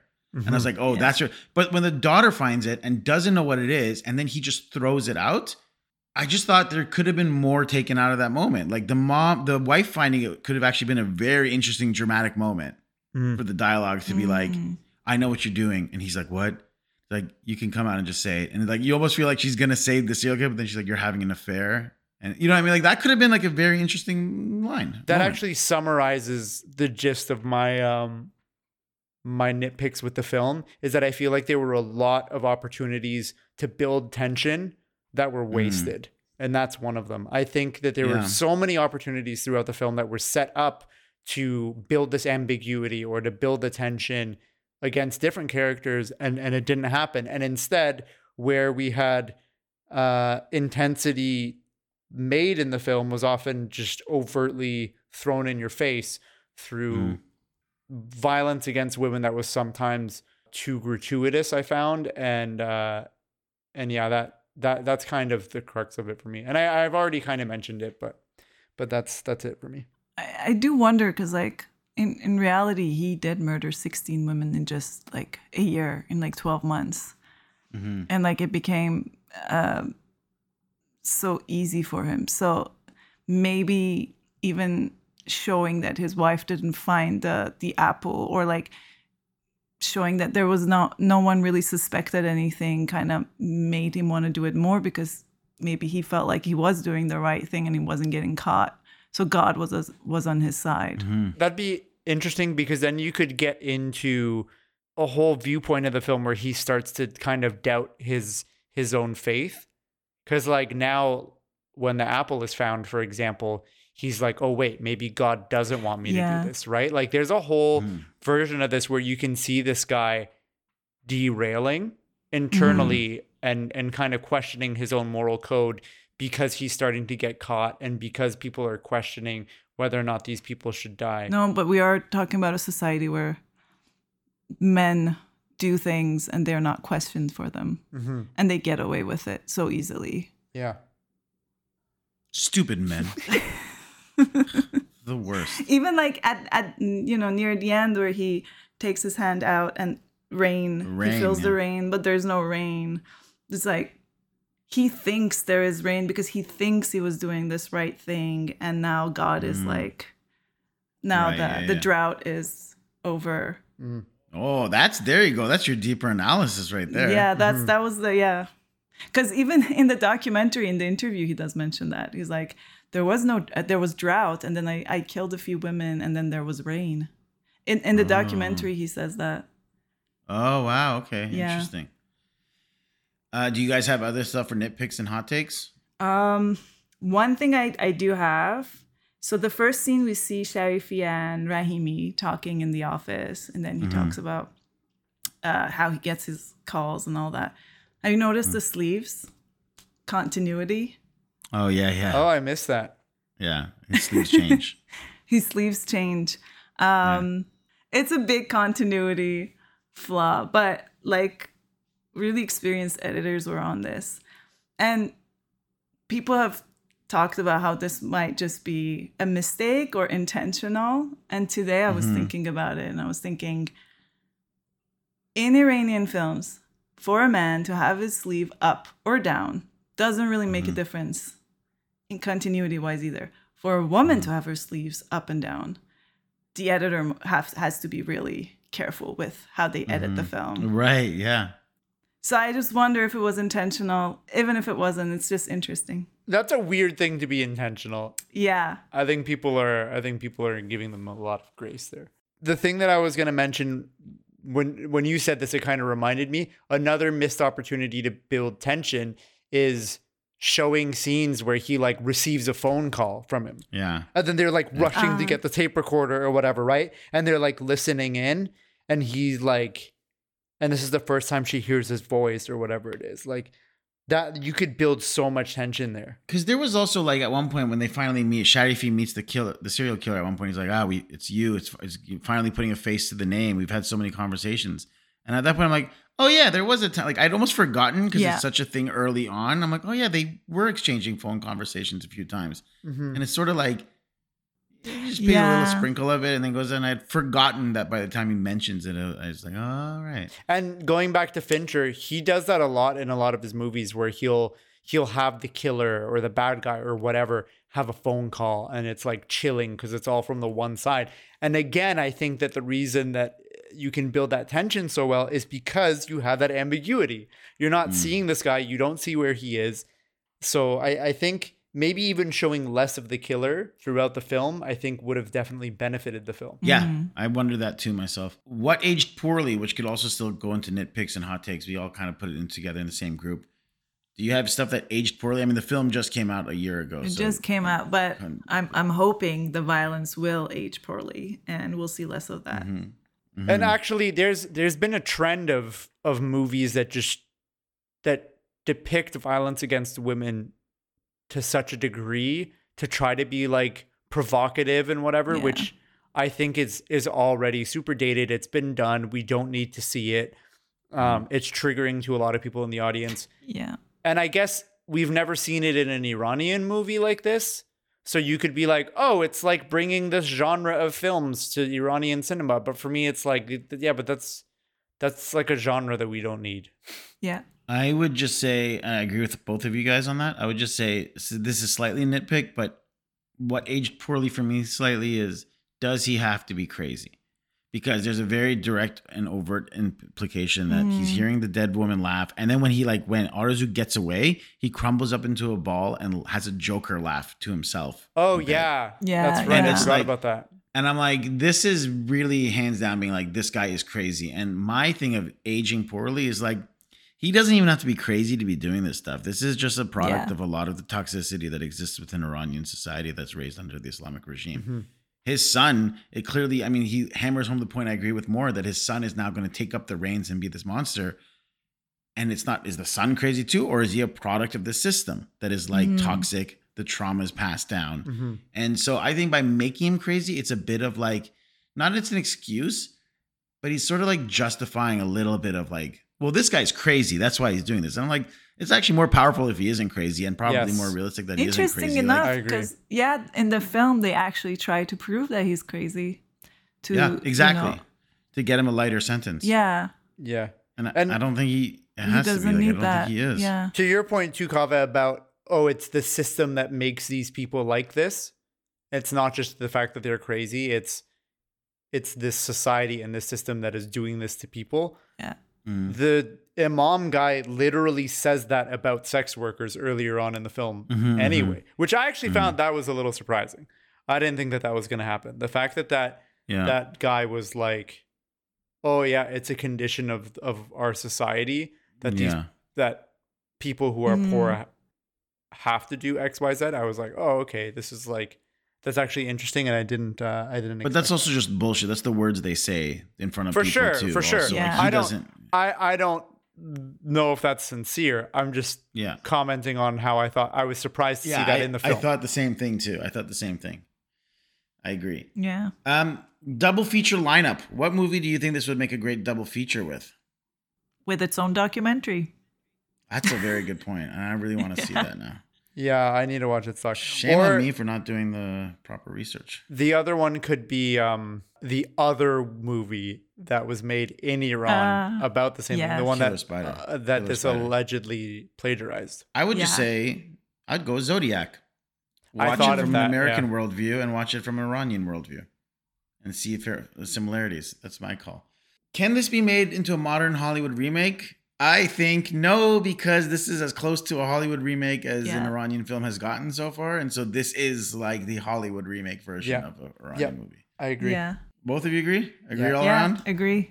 I had the exact same thought. Me too. This is basically the Iranian, the Hollywood version of the Iranian one, which we haven't seen. Yes. yes. That this allegedly plagiarized. Which we should have seen, maybe. Yeah, but now we can save it for another episode. Yeah. Final thoughts and grades. Um, this is your last chance to get any final thoughts you have that we haven't discussed, and finish it off with a grade. Kaveh, you go first. You give your Okay. grade first. B minus. I think it's so far the lowest grade. I feel far on. If I'm going to predict, I feel like you give it a less. You're going to get a lower grade. But I feel like this is a fair grade considering the fact that I think it's a well-made film. It does do something I hadn't seen Iranian cinema do to this point. It is way more interesting to me once he's arrested because I feel like the thematic stuff comes to the foreground in the most. Um, but I feel the tension of the the the Fincher esque stuff, cat and mouse game, isn't quite doing it for me. So it's not getting it's not in the A realm for me. Um, but I feel like if I were to grade this a C plus or a C, it's a little bit too low for the things that this film accomplished. I think it's um, the acting is great. I think the directing is very good. It's you know for the most part, it's like doing the things it needs to do. And I really like the ending. The bone chilling ending of the son really nails home for me like what this film is about.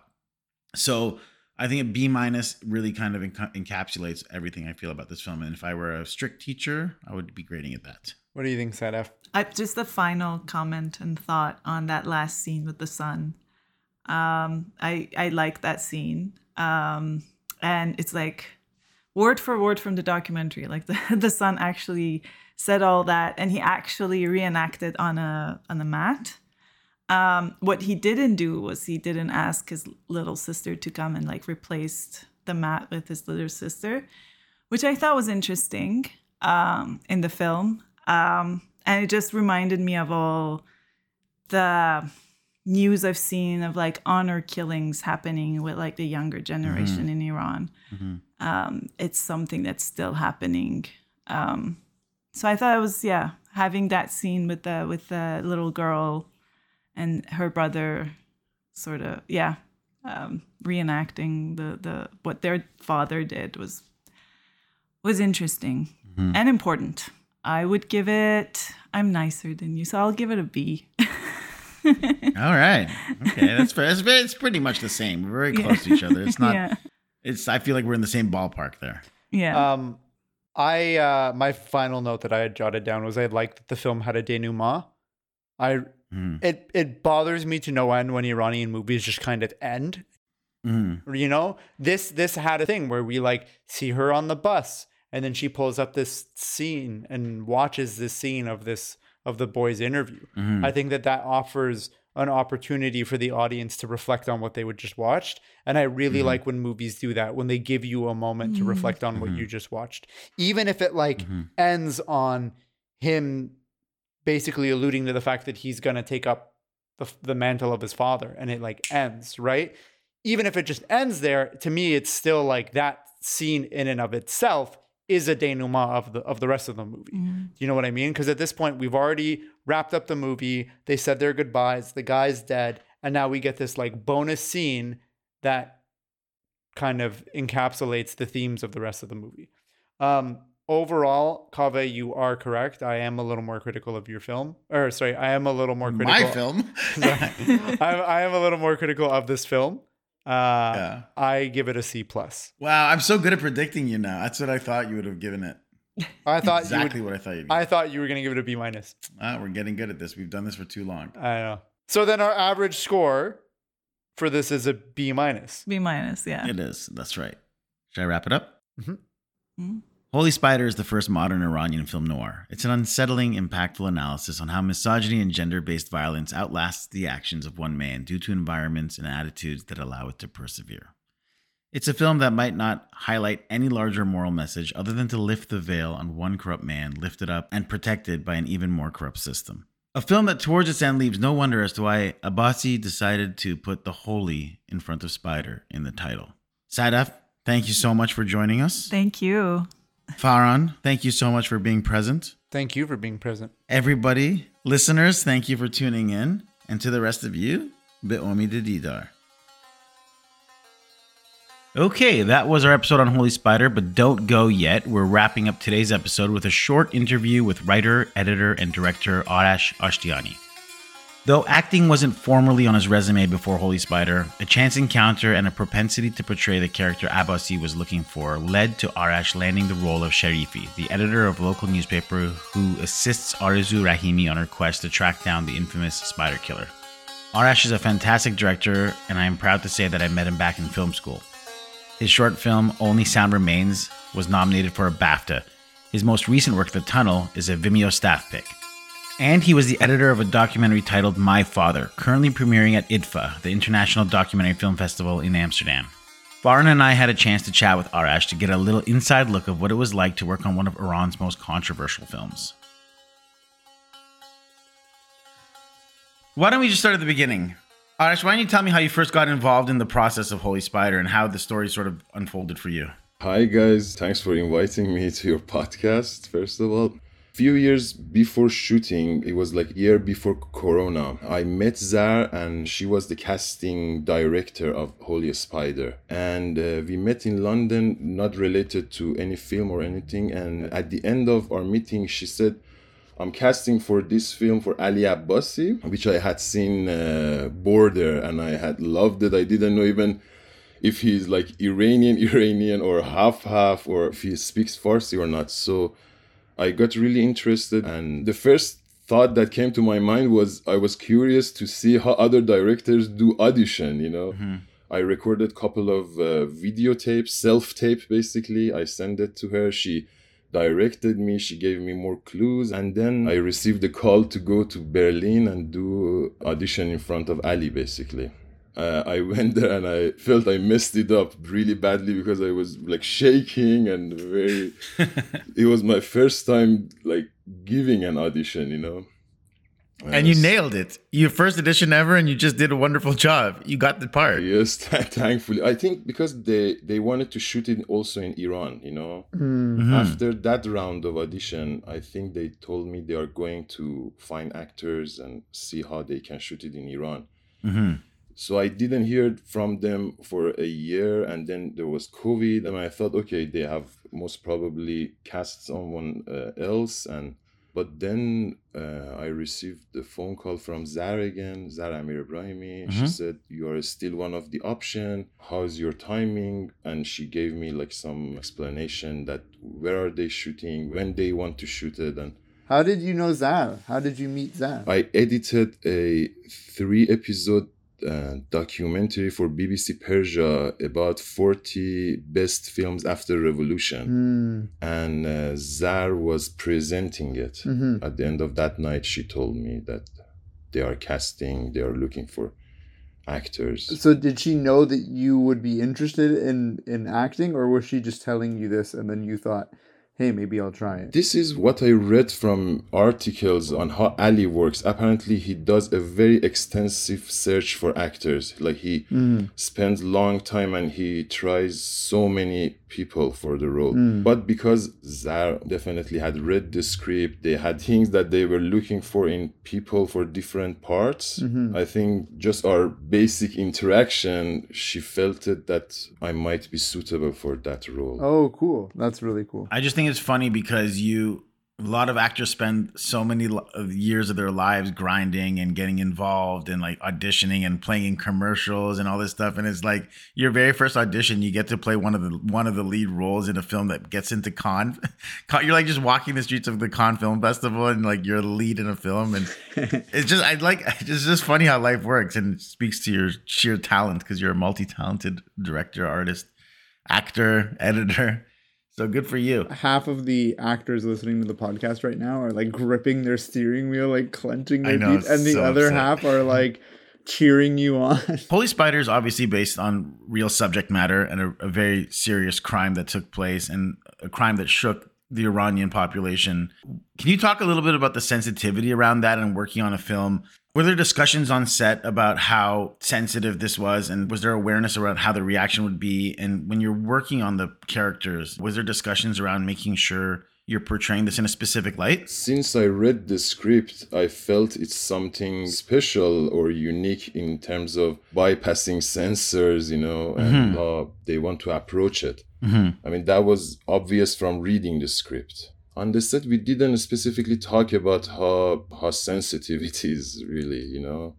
We had that feeling that because I want to say, as an uh, audience of Iranian cinema, I, I was born after revolution, and as audience of Iranian cinema, I never questioned the fact that like women wear hijabs in shower or when they want to sleep. You know, Yeah. my reality has shifted to another reality. You know, Yeah. and when I was on the set, I was feeling it, but when I saw the film, I found the depth of it. You know, the depth of censor, basically. Yeah. Yeah. Because you know, for example, Kiarostami had said he never shot a woman in an interior in none of his film because he found it very unrealistic to hmm. to see your mom and your hmm. sister inside the house without veil or sleeping without veil and then in film and especially Yeah. Iranian cinema I think one of the characteristic of it is like social realism cinema. Hmm. The good films of Iran. And Yeah. then you see these obvious Yeah. unrealistic things and you don't question it. So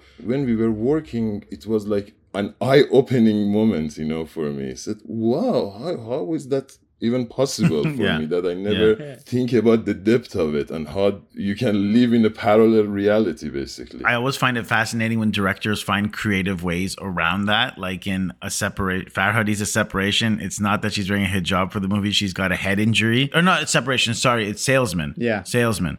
She's got a head injury. So she's got her head bandaged up, which is covering all her hair. So all of a sudden you're skirting around that absurdity because of course she would still have her head bandaged inside the house you know, like little clever things like that when directors find ways to hide the hair. It's really interesting. Exactly. Like Nasser Taghvai in Kagaz Bichat, he managed to write the script somehow that the mm-hmm. character of woman in the film either all the time is about to leave the house or he, she has just entered the house so they justify the hijab Yeah, on yeah. the scenes but Yeah. even the language they use you know like i remember when we were watching uh, a Hamoun or in one of iranian film there was like one swear word uh, i felt wow how close it is to how we speak, you know, because other films have this very clean, pasteurized language that you never find in real life, you know. And also, that was uh, when I when reading when I was reading the script, I felt even I became a bit shy myself reading it. I said, "Wow, it's it's interesting, you know. People talk the way I know they talk, they speak, you know, they Yeah. behave." The way uh, human behave, and So you brought up the thing of censorship, and you also had mentioned earlier that there was a thought about filming this in Iran. So when did the change of plan come about with production to no longer shoot this in Iran and shoot it in Jordan? I believe was it in Jordan? yes, it was in Jordan. And also, did Ali ever talk about how he was thinking about getting around shooting? Like, if he was going to shoot that script in Iran, I'm sure it wouldn't have passed censors, anyways. So, what were those discussions like? I think Ali didn't want to give a fake script to the authority, you mm-hmm. know, to get the permission, Yeah. shoot something. And then come out of Iran and shoot the rest of the scene. You know, Mm-hmm. I think he wanted to modify his script and, and shoot it, whatever he wants to shoot inside Iran. Mm-hmm. But I think the process of getting permission took them really, really long time, you know, and there was lots of obstacles that at the end they thought, okay, they're gonna shoot it somewhere else. First they aimed for Turkey. There was problem there, and eventually they decided to shoot in uh, Jordan because it has this uh, dryness of you know northeast of Iran, Khorasan, Mashhad. Mm-hmm. It uh-huh. has that, that had that, and it's early 2000. I think the story happens. So the face of the city and the location they had found, you know, had that to it, basically. You know, mm-hmm. Let me ask you a little bit about Sharifi, the character you played. That specific character wasn't based on anyone real, was it? I do not think so. No. I don't think so. I think it's an amalgamation of characters. So, what was that experience like for you getting inside the head of his character? What was that experience like as a director who previously is used to working behind the lens, now being an actor in front of the lens? The script itself actually was a very good guide into the world of Sharifi for me. When I read the script, I could find parts that I could relate with that character. And overall, I could understand his behavior, his reaction to event and incidents. But during the table read, during the rehearsal time that I had with Ali, he helped me to understand the character's arc better, or Sharifi's turning point, basically. Sharifi is a local journalist who is in the middle of this case, but it's, it's part of his job. It has become his job. He understands the dynamic of power within the city. He's under pressure by authority, what part uh, and what information he can publish or not. But then when Mrs. Rahimi comes to the city, and especially Ali pointed that out, that especially after the killer is arrested and Sharifi uh, goes with Mrs. Rahimi to interview and visit the victim's family, bit by bit he becomes more engaged with it. And also, in another way, he understands his situation better in that world. Also, there were a couple of more things that helped me during preparation. I spoke with a couple of journalists that actually were working back in Iran on that time. They told me about the details of their job. They told me about what local journalists have access to. They know people, uh, they have shortcuts to information, and how they work with their colleagues from the capital, from Tehran. Also, one of my challenge basically was learning uh, Mashhadi accent. That was very difficult for me and very stressful. But it helped me also to understand the character. I had a couple of months accent coach. Uh, actually, she is in the film. She's the mother of Said Azimi, the killer, and she comes to the prison to say goodbye to her son. She is in that scene. Khanum Sima Sayed. Then later during the shoot, put on that shirt, trousers, the ring. That also helped me a lot uh, throughout the filming. How has that now impacted the way that you direct other actors? Like your experience working as an actor, working with Ali. Like I'm guessing that your the way that you see the actors world has probably shifted a little bit, right? Can you talk a little bit about that? Yeah, actually, that's one of the main thing that I take from this film. You know, it changed the way I'm looking at directing actors, and I guess lots of the actors that I work with uh, misdirected them. What I understood is a director do whatever he or she can on the set, on the moment, you know, to get uh, to get what he wants, basically. Ali, I think he he trusted his actors and he was directing me through other actors that was in front of me. Like for example he was sending in zar one take to be because i did the same to other actors that i was playing with so i, I understood it zar was entering the scene in a very supportive way of sharifi. So i react to what i was receiving. And then the next take i expected the same because i thought okay people are looking for this exact feeling exact mm-hmm. moment. But the next take Khanum Rahimi was coming very intimidating, you know, putting pressure on me. So on the moment, my reaction was very fresh, different from previous take, and spontaneous. So when he was giving notes to Zar, was he giving them to her privately? So then Yes, you didn't yes, know that, yes, that. yes. Okay, okay. So he was never just like yelling out the, the note to everybody in the So room. every time, no, very discreet. Always there was something to discover on the moment of, you know, the dialogue was exchanged. And Mm-hmm, for me, it was like playground. I mean, because of this hiding and giving one information to me or to other actors, it was always surprise. Always, it was always fresh. Every take that we enter. Because you don't know how how they're gonna do it each time. Exactly, exactly. That's cool. That's cool. It also seems a lot like the the standard like neorealism approach, cinema verite approach that you know we in our Kiarostami for Where's the Friend's House in the Kiarostami episode, we talked about how to get the little boy to cry in the opening scene, he off camera ripped a Polaroid picture of him he had to actually inflict the real emotion of him, but then has the teacher dub the lines later on saying, How many times did I tell you to bring in your homework? So it just seems like uh, what Ali Abbasi is doing is sort of a, a, another, you know, a, an evolution of that tactic. Is like he's using what old school Iranian tactics would do of neorealism to inflict real emotion out of you by almost catching you off guard by not doing, not asking for the same thing on different takes.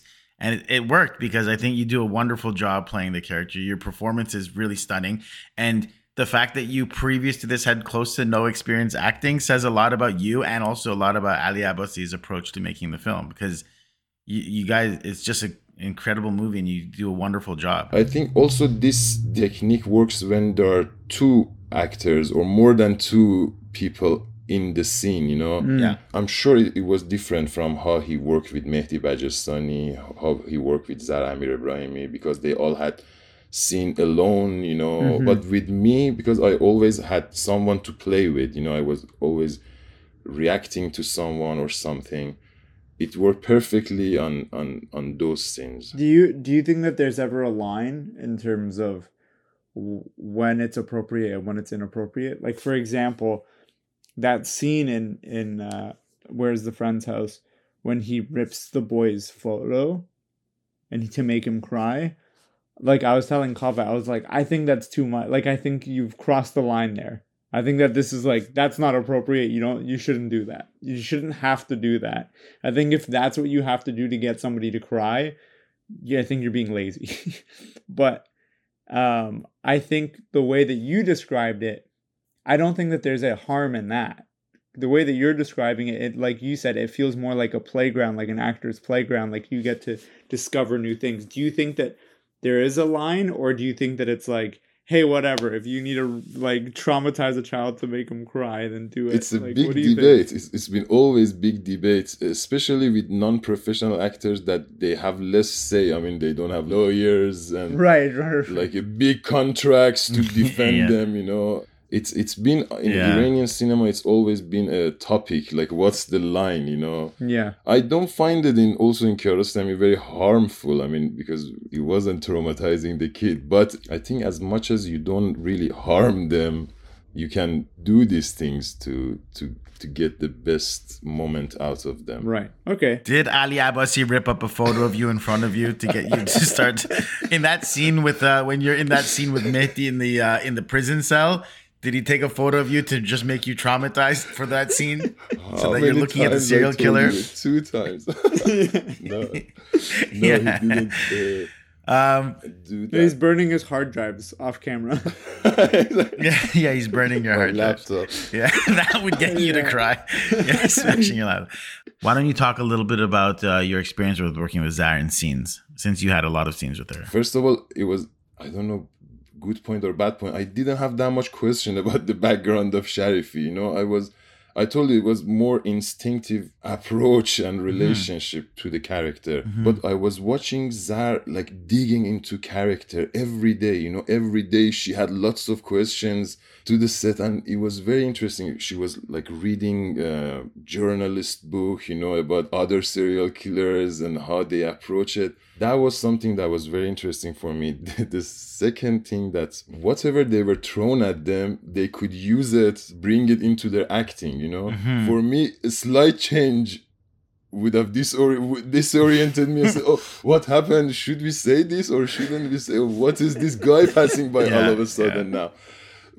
Like, Yeah. he's like Ali said, walk here to there, but that's blocked there. So part of it was Ali putting like surprise things on our way, but it was a lesson for me how Zar and few scenes that i watch from Mehdi, whatever comes from their way, whatever is obstacle, you know, they take it and bring it into the character and the moment that they are playing They're able to incorporate it. incorporated exactly exactly Mhm. those two things and the That's really cool. and digging into character to background what has happened to her you Mm. know her motivations all of eh, for every scene uh, those two was uh, those two were th- the most important thing i think i learned from uh, Mhm.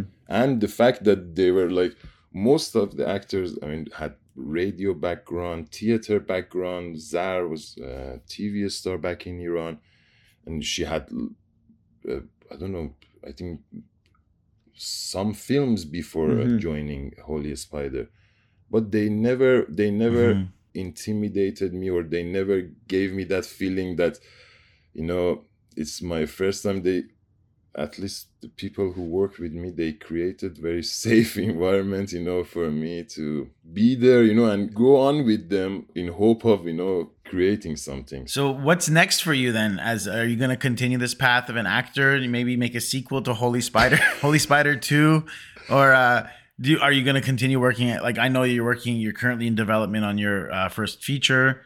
What what's the what's next? What's the next chapter for Arash? I'm gonna uh, focus on making my first feature. Uh, that's for sure. But I really enjoyed. I really enjoyed the experience that I had. I won't initiate it, but I will continue. I, I'm, I'm open to continue. You know, to to try. I'm Mm. gonna focus on my first feature film and to use the things that I learned from Holy Spider in terms of directing uh, point of view and director directing actors. Very cool. That's awesome. You should be very proud of your work in Holy Spider. You're a very good actor. Thank you. As a director, you um Arash Ashtiani has films that you can see online. The Tunnel was recently a Vimeo staff picks, right? yes. The short, The Tunnel, which you are now adapting into a feature. Exactly. Um only Sound Remains, which was the short that you worked at the London Film School, was a BAFTA nominated short. Yes, yes, exactly. Um, can that be seen online, or is that? Is Uh, that I think is that- it's I think it's on YouTube. Uh, it's on YouTube? yes. and uh, I'm very much looking forward to seeing the the development of the tunnel because I think you're a prolific director, very good writer, and surprisingly a great actor too. Which you just keep impressing me with every turn. So thank you. thanks and uh, Thank you for sharing your talent You you to all of us. guys. Uh, same. Uh, I know Kaveh. I know Kaveh. I've worked with him. He has rewrite my script. I always whatever I write, I send it to him and and get feedbacks. Very very very important and useful feedbacks. So. And I'm really happy to meet you, Farhan. Oh, I'm happy to meet you too. It's my pleasure. Thank you, Arash. Thank you, Farhan.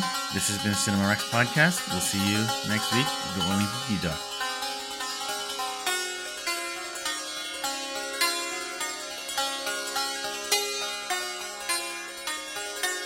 Music for Cinema Rex was written and performed by Sohail Sadinejad.